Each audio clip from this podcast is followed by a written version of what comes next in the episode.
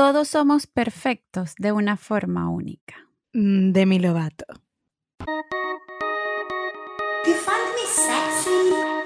Bienvenidos al lugar donde pretendemos ponernos intensas con la cultura, el arte y la opinión pública. Y La tuya, la de ellos y la nuestra. pero que no nos importa. Escúchanos y llévanos la contraria. Pero te juro, quizás, no sé, tal vez, te des cuenta de que nunca nos importó. Nunca nos importó.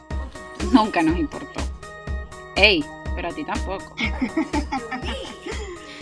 Sean todos bienvenidos al capítulo número 40 de Nunca nos importó. Mi nombre es Valerie. Y yo soy Oriana. Y este es el último capítulo de la temporada número 4. Bueno, hoy vamos a tocar un tema controversial para cerrar esta cuarta temporada que ha estado muy intensa, tenemos que decir. Muy intensa, intensa, dedicada como a los cambios y a las transformaciones personales, sociales, las cosas que no nos gustan, que sí y que no entendemos también. Hoy vamos a hablar Etiquetas. Bueno, ¿cómo podríamos asociar este tema? Yo recuerdo cuando era más chiquita, no sé qué, que mi mamá, siendo psicopedagoga, siempre decía cosas como no hay que etiquetar a nadie. No etiquetes, no, no etiqueten a nadie. Claro, como que no, en- no encasilles a nadie en un concepto. Oye, igual que buena enseñanza de Raiza, porque mi mamá básicamente etiqueta a todo el mundo. Hola, Cecilia. Ay, Cecilia, ¿cómo estás? Bueno, eh, sí, pues Raiza me enseñó eso. No etiquetes, no etiquetes, no etiquetes.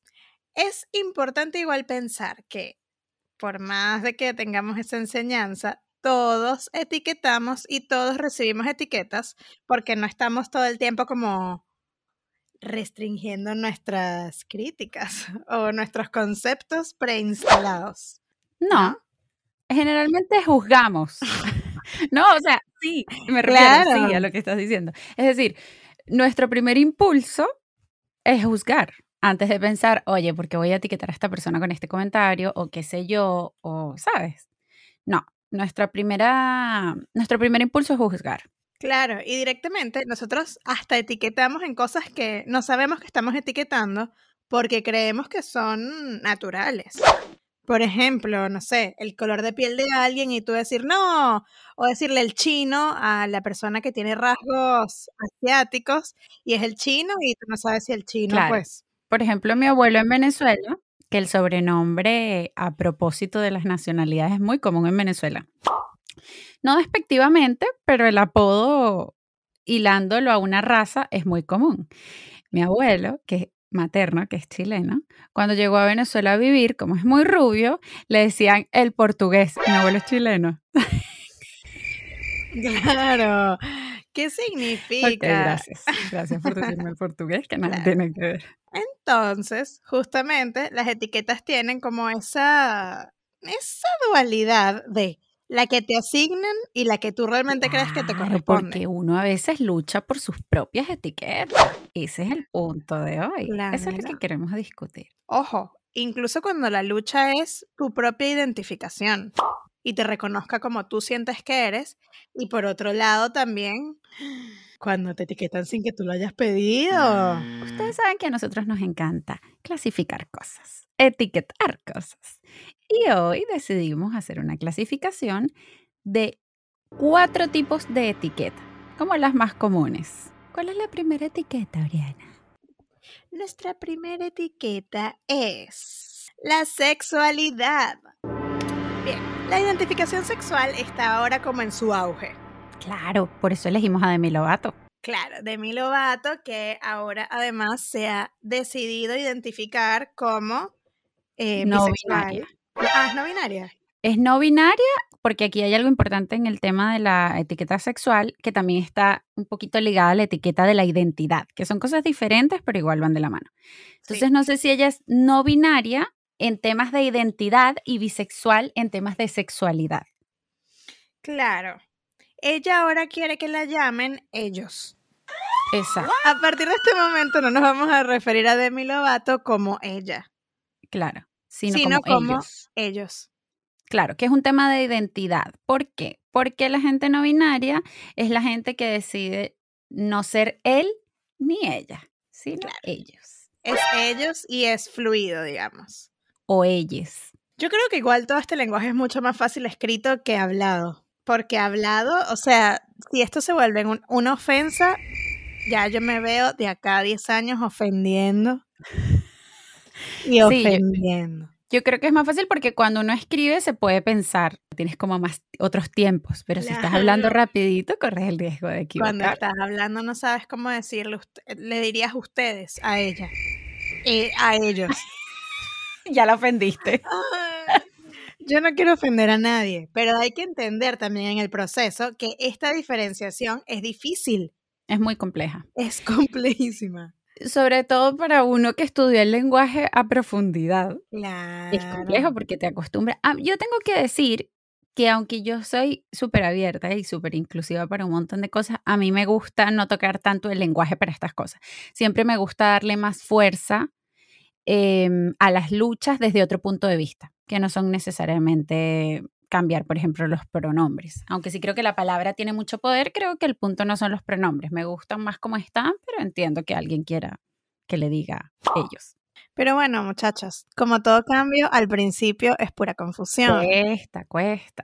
Pasa con la sexualidad, que igual nos, in- nos involucren, nos interesen o rechacemos el tema de los pronombres. Este tema de pronombres ha resultado ser realmente una etiqueta, porque ahora, incluso a mí en LinkedIn me ha agregado gente últimamente que se define como ella, o sea, como her, she, barra she, para que sepas que si ella es mujer, se, de- se declara a sí misma eh, mujer.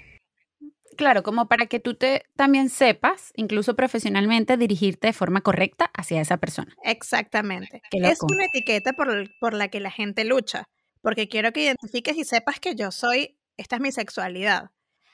Ahora, ¿qué pasa cuando alguien está confundido o alguien no se siente en la En ninguna cajita, en el fondo. Porque- en ninguna cajita y termina sufriendo porque el mundo te va guiando a meterte en una etiqueta?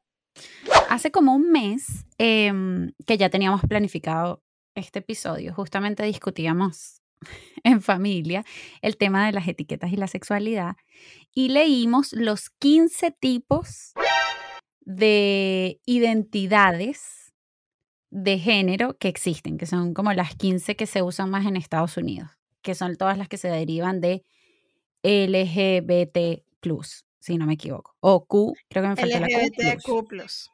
Exacto. Eh, wow, y 15 es demasiado. O sea, ahí yo dije, no sé, no sé si pueda aprenderme todas estas antes de morir. Te das cuenta que la gente ha trabajado mucho tiempo para que se le reconozca, para que se reconozca quienes realmente se- son o quienes, cómo realmente se sienten. Igual es complejo, pero, pero lo entiendo, lo entiendo. Es como que si a mí me hubiesen dicho toda la vida niño, yo soy niña, yo soy niña y habría tenido que luchar toda la vida para que me reconocieran como mujer. Debe ser complicado. Claro, debe ser muy duro. Lo que pasa es que al exponerse como se ha venido exponiendo, puede generar rechazo. Como todos estos movimientos inclusivos, etcétera, han generado mucho rechazo porque tal vez no han tenido el mejor marketing habido y por haber. Pero bueno, ninguna revolución tiene el mejor marketing. Entonces, sabemos que puede generar gracia o que puede ser medio controversial, pero yo creo que lo más inteligente en este punto es poder como hacerte un lado si no lo comprendes y analizar un poco cuáles son los nuevos conceptos que se están trabajando, porque tal cual como dice Valerie, es gente que tiene toda su vida, o por lo menos un gran periodo de ella, intentando que los reconozcan o que los identifiquen como lo que se sienten. Entonces, no es fácil, señores. Sí, yo lo único que les digo es, ábranse. ¿Qué les resta? Eso es lo que yo pienso. O sea, a mí como mujer que estoy bien definida y nací en el cuerpo con el, o sea, con el que me siento cómoda, que soy afortunada por eso, realmente es un privilegio, me siento Es mujer, tengo el cuerpo correcto, Tal claro, y me siento conforme con eso. Eh, ¿Qué me importa a mí que alguien quiera elegir distinto a lo que yo estoy acostumbrada? O sea, ¿en qué nos resta? ¿Qué nos cuesta aceptar simplemente? Como decir, ok, súper, te respeto, ya, continúa con tu vida. A veces somos nosotros los que ponemos demasiadas barreras y no terminamos de aceptar. Sí, y de dejar que el otro pueda resolver su situación. ¿Por qué tenemos Sí. que meternos en eso? Ahora, vamos a la siguiente. Oye, esto es una ridícula, es tremendo. Ahí sí me voy a meter. Claro. Perdonen, todo lo que dijimos antes, ahora lo vamos a rechazar. Respetamos la sexualidad, pero nos vamos a burlar de esta segunda etapa, que es la de la profesión. Claro, Oye. esa gente que te pone en LinkedIn. Que ver, en LinkedIn se pone nombre y apellido. Abajo especificas cuál es tu título Claro. y lo que haces. Pero esa gente que antes del nombre y el apellido te pone la profesión. Mira, yo te voy a decir una cosa. Y LinkedIn todavía es, una red social profesional, Claro. pero en Instagram que tú pongas licenciada en educación, pero ¿qué me importa? Diplomado en. Relájate. Si yo en Instagram lo que quiero ver es tus fotos en la playa, mi amor, no necesito que tú me digas. Claro. Igual es. ¿Cuál es la necesidad que tenemos todos de que nos reconozcan como una profesión? Eso me, me parece como de los 60. ¿Sabes qué me pasa a mí? Ojo, eh, si me estoy equivocando, díganmelo. Díganmelo. Me pueden insultar si publicó. me pueden insultar aquí en los comentarios, si quieren. Pero yo tengo la sensación de que al igual que la sexualidad, con algún matiz por supuesto, con el tema de la profesión pasa que quien más necesita usar el título es quien más le costó y necesita la etiqueta profesional, necesita ser reconocida porque lo logró, es real. Valerie, qué feo comentario. real. Ok.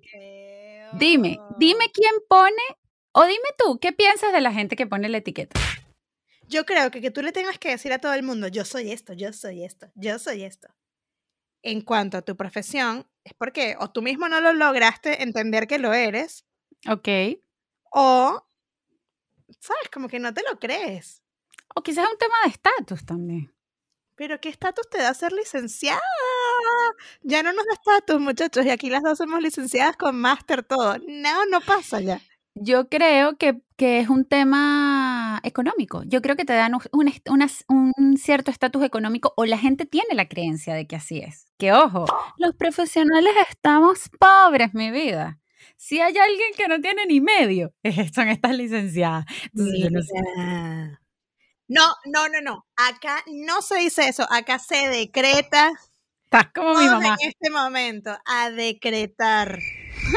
Sí, claro. Ok, Oriana, lo que te quiero decir es que la gente profesional tampoco es la más millonaria. No, Eso es un mito tremendo. no. Ojo, voy a, voy a aprovechar, voy a aprovechar la profesión para decir algo que también hacen las profesionales de la maternidad, que también hacen su anuncio en Instagram y ponen mamá de Matías. Claro, ¿por qué? Mi vida, tú tienes un nombre, un apellido, eres una mujer que hace otras cosas, o sea, como que encuentro raro, al igual que con la profesión, que tu maternidad ahora te defines como, hola, ¿quién eres tú? Hola, mucho gusto, soy la mamá de Matías. Ese es como tú, no entiendes. Hola, mucho gusto, soy la mamá de Matías. Tú perdiste Miren. nombre, todo. Todas las que nos escuchan que son mamás de Matías, yo quisiera preguntarles, en el momento en que ustedes crean su cuenta, o que probablemente la crearon antes de que Matías naciera, pero antes de que Matías naciera, ¿qué tenían ustedes en su descripción? ¿Tú quieres que yo te diga? Yo lo que te puedo decir es que yo vi a la mamá de Matías, fotos en bikini arriba de un yate en Miami. Yo la ¿Y vi cómo y ahora es la mamá de ¿Cuál era su descripción en su perfil? El tiempo En de Dios es perfecto. Claro. Enamorada de la vida. No lo hagan. Ustedes tienen un nombre, un apellido y, y tienen muchas cosas que las hacen ser, más allá de la etiqueta de la profesión o la maternidad. Que seguramente es una buena madre, porque para que tú pongas que eres abogado, licenciado eh, o mamá de Matías, em, tiene que ser que eres buenísima. Sí, claro. Claro, Porque es lo que te define.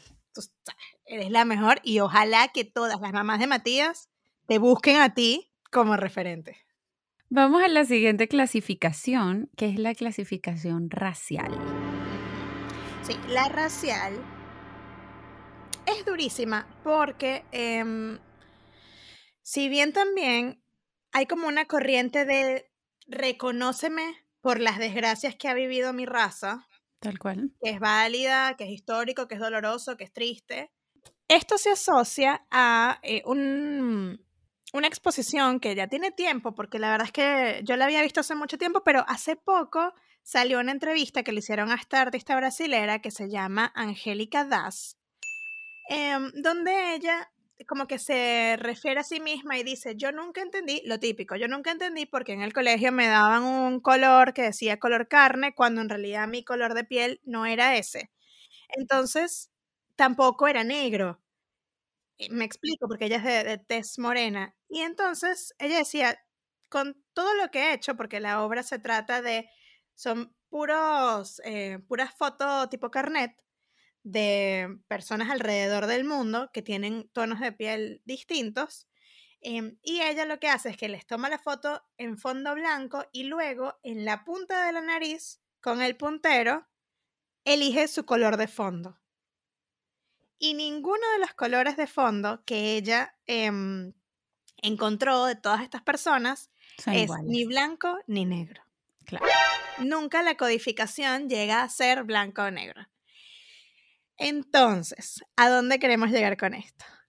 La etiqueta, ok, es fantabulosa. Yo soy negro, yo soy blanco, mis derechos, reconóceme, etc. Pero más allá válido. de eso, que es válido, sí, pero más allá de eso, nadie es negro ni blanco. Sí.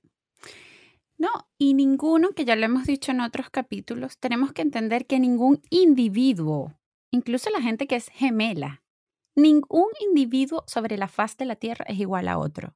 Eso lo encuentro heavy. Finalmente, todas aquellas cosas para las que necesitamos una etiqueta, es duro porque igual la etiqueta te está metiendo en un saco en el que adentro es demasiado heterogéneo. Tú estás pidiendo que te etiqueten con algo y están etiquetando a 100 millones, 200 millones, 300 mil personas, Claro. que todas son distintas. Es loquísimo. Claro, tú estás pidiendo que te diferencien, pero a la vez estás pidiendo que em, te clasifiquen. Sí, Yo no quisiera que me clasificaran No, por absolutamente nada. yo tampoco. Yo lo que También sí creo tenemos otros válido, privilegios. Es importante reconocer eso, que en nuestra historia no hemos tenido que luchar por ciertas cosas claro, que nos dejan fuera de ese entendimiento, porque por más que hagamos sí. la reflexión, es muy difícil ponerse en, en los zapatos de alguien que realmente, como decías tú al principio, siempre le dijeron niño y en realidad se siente niña. sí, y lo que al mismo final con era, los colores. claro, era justo lo que te iba a mencionar, que al final lo que yo sí encuentro válido es que tú quieras la etiqueta por lo que eso implica o la lucha de eso. Em, porque detrás de la etiqueta, sobre todo esa por la que trabajamos, hay un montón de esfuerzo de distintos tipos. Cuando la persona necesita una etiqueta, necesita que le reconozcas eso, ya sea la profesión, ya sea lo dura que es la labor de la maternidad, o lo que sea, o la lucha de su raza, o lo que ha implicado para esa persona lidiar con su propia raza, que eso es súper duro. Entonces está bien, está bien que nos unamos a una lucha con la que nos sentimos identificados, pero eso no tiene que implicar necesariamente cargar constantemente con una etiqueta. Sí, Claro. que a mí me pasó, a propósito del tema de los colores, a mí me pasó el año pasado con una de mis primas pequeñitas que es morena eh, y me dijo, aquí en Chile se dice color piel Ok. al, al color carne. Em, Claro, estábamos coloreando y me dijo, ¿cómo me pasas el color piel? Y yo, pero Paola, ¿cuál es el color piel? "E- Este, que era como color marfil. Y yo como, eso no es color piel. ¿De qué color es tu piel? De este color. Ok, entonces, ¿cómo este va a ser color piel? Todos estos son color piel. Era como, Mi ¡wow! vida. Sí, para ella fue toda una revelación. Y es Claro. duro. Ahí te das cuenta que incluso en las cosas más básicas de la educación, etiquetamos de forma incorrecta. Claro. Y que hemos venido teniendo estas clasificaciones históricamente durante toda nuestra vida y a través de la educación hemos visto y hemos segmentado a nuestros amigos, a nuestros primos, a nuestros familiares, a desconocidos. Y e incluso, incluso eso nos pone a nosotros en una posición de rechazar o aceptar a alguien por conceptos que ni siquiera nos pertenecen. Ni siquiera sabemos qué estamos diciendo o si estamos de acuerdo. Sí. Pero sí, el tema racial en particular es delicado. Es Porque, demasiado delicado. porque yo sí creo que la lucha como lucha racial era necesaria, ha sido y seguirá siendo. Porque el tema de etiquetarnos de forma separada ha herido mucho. No todo el mundo va a entender, ni todo el mundo va realmente a afrontar lo que uno ha vivido em, en sus experiencias personales. Entonces, es una lucha em, en la que todos podemos aceptar, mas no siempre vamos a poder comprender por la naturaleza misma. Por la naturaleza misma es posible que no, mira, no, me encantaría poder entenderte, pero en este momento yo prefiero hacer silencio, que también es un dato importante acá a traerlo a esta bella mesa, porque a veces es mejor callar. Sí, hay que saber callar. Obvio, Absolutamente. nosotras aquí estamos hablando y no nos callamos nunca. Nosotros no nos callamos jamás. Nosotras no es como que nos callemos. Claro, la mamá de Matías debe estar y que, oye, vale, que Claro. se calle ya. Matías, tú también, silencio. Todos cállense. La última clasificación, que engloba muchas de las anteriores, es el estatus. Claro. Sí, porque al final la etiqueta lo que busca es posicionarte en un lugar. Sí, y el estatus es una cosa tan amplia, porque generalmente el estatus es como socioeconómico o, mm, o que en el fondo te da un puesto en la sociedad. Eso es súper loco. El tema de la etiqueta, pienso yo, esto puede ser mi teoría sin fundamento. A Yo ver, tengo la, teo- la teoría de que el ser humano, por cómo está conformada nuestra sociedad, al menos la occidental, no conozco otra tan a profundidad como la nuestra, pero al menos la occidental está conformada de tal forma que todos terminamos luchando por una etiqueta porque queremos un puesto, necesitamos saber dónde estamos ubicados. Una vez escuchaba una, que esto que voy a decir es súper duro, a ver. pero lo escuché en una charla de ventas una vez. Y, y entonces es- explicaban por qué las personas, por ejemplo, muchas veces se endeudaban o compra- compraban cosas que no podían pagar respecto de sus sueldos o sus vidas o sus alcances económicos en el fondo. El- la técnica de venta era que tú tenías que colocar el producto como que te daba cierto estatus y que era muy costoso. Y el planteamiento de las otras personas, incluida yo, era, ¿por qué si muchas personas van a buscar que sea más barato porque no lo pueden pagar? Y él nos decía, no, aunque la gente no lo pueda pagar, lo quiere porque nadie admite que es pobre. Nadie admite, nadie quiere ese puesto. Tal cual. Así seas pobre, nadie quiere admitirlo. Entonces, Claro. aunque no lo puedas pagar, tú lo vas a vender así porque mientras más arriba tú lo pongas, la gente más lo va a querer. El tema Claro, es aspiracional, el- heavy. Ese es el tema de la clase media. Claro. La clase media siempre va a querer consumir como, bueno, aquí estamos eh, sociólogas, politólogas, pero la clase media siempre va a querer consumir como la clase alta y mientras más consume, más pobre se hace. Claro. Y más quiere. Claro, más quiere y queda atrapado en ese loop Heavy. de la clase media que no sabe controlar sus finanzas y que mantiene a todos los países y al sistema. A flote, claro. Pero bueno, muchachos, esa es otra discusión. El punto es que es una etiqueta por la que luchamos siempre, el tema del estatus, que también tiene que ver con la profesión, con la maternidad, con el estilo de vida, con las cosas que mostramos en las redes sociales. Claro. Siempre tratando de ver como, ¿dónde estoy? ¿Dónde me puedo ubicar la gente? Eh, ¿O qué quiero proyectar? Sí, igual yo soy partidaria de mm, que cada quien tiene que hacer y sentir y mostrar lo que quiera. Y aquí hemos hablado de eso mil veces. Pero eh, siempre desde un punto de vista de tu comodidad y tu seguridad. O sea, cuando tú transmites al otro que te sientes bien, que estás tranquilo, porque es cierto, eso siempre va a ser claro. Sin embargo, cuando estás luchando y lo gritas y lo gritas y lo gritas, sabemos que ahí te está preocupando o que es una situación que te está costando resolver. Sí. Y ojo, yo no quiero, oye, yo hoy estoy como un poquito ácida. Estado Mm. medio las dura. trenzas es el peinado. Si nos estás escuchando por Fría. Spotify, te estás perdiendo el peinado de Valerie en este momento. Que pues, Miren, Tengo el cabello muy largo. Mira, estas cosas nada más pueden suceder con un cabello tan largo como el de Valerie. Así que Sí. yo les recomiendo que eh, vayan a suscribirse a nuestro canal de YouTube. Solo para que vean el largo. Claro, sí. Vayan al peinado de Valerie, pero suscríbanse. El Bueno. punto es que mm, hoy estoy un poquito ácida, Ok. pero eh, se ve feo. Quiero decirlo, quiero decirlo porque lo tengo atragantado. Se ve horrible cuando todos empezamos a darnos cuenta que tienes un issue con algo. ¿Sabes? Claro. yo soy tal cosa y yo soy tal cosa y mírame y por favor y mírame otra vez. Yo soy la más bella, yo soy lo más importante. Oye, tienes un problema. Creo que no te lo estás creyendo tanto. Si necesitas repetir de esa forma, Hoy estamos. no estás tan Hoy segura, mi vida. estamos. Bueno, sí, es cierto. Igual, o sea, hay un tema. Puede ser un problema de autoestima, un problema de identidad, un ujú. problema de tantas cosas que, sí, que, ojo, todos pasamos por situaciones así. O sea, mm, claro. trabajar, ya, ya como para empezar a concluir, trabajar en la identidad de cada quien es un proceso que te Sí, puede durar años y puede que hasta el sol de hoy todavía estés trabajando en tu identidad y en, y en sentirte cómodo con, con quién eres para poder sentirnos cómodos con quienes somos, seas ella, él, ellos, Lo que quieras, da lo mismo. ellas, extraterrestre, me, o sea, eh, sirena, lo que tú quieras ser. Bicurioso. Bicurioso, mariposa. Tú puedes ser lo que quieras. Como yo que soy princesa. Soy reina en realidad, pero Claro, claro, tú eres princesa. Yo soy, yo soy una sirena. sí, tú eres sirena, claro, y yo soy Sí, princesa. claro. Aquí están las cosas decididas. Por lo Estamos menos estamos, estamos claras. súper definidas. Ya después le vamos a decir.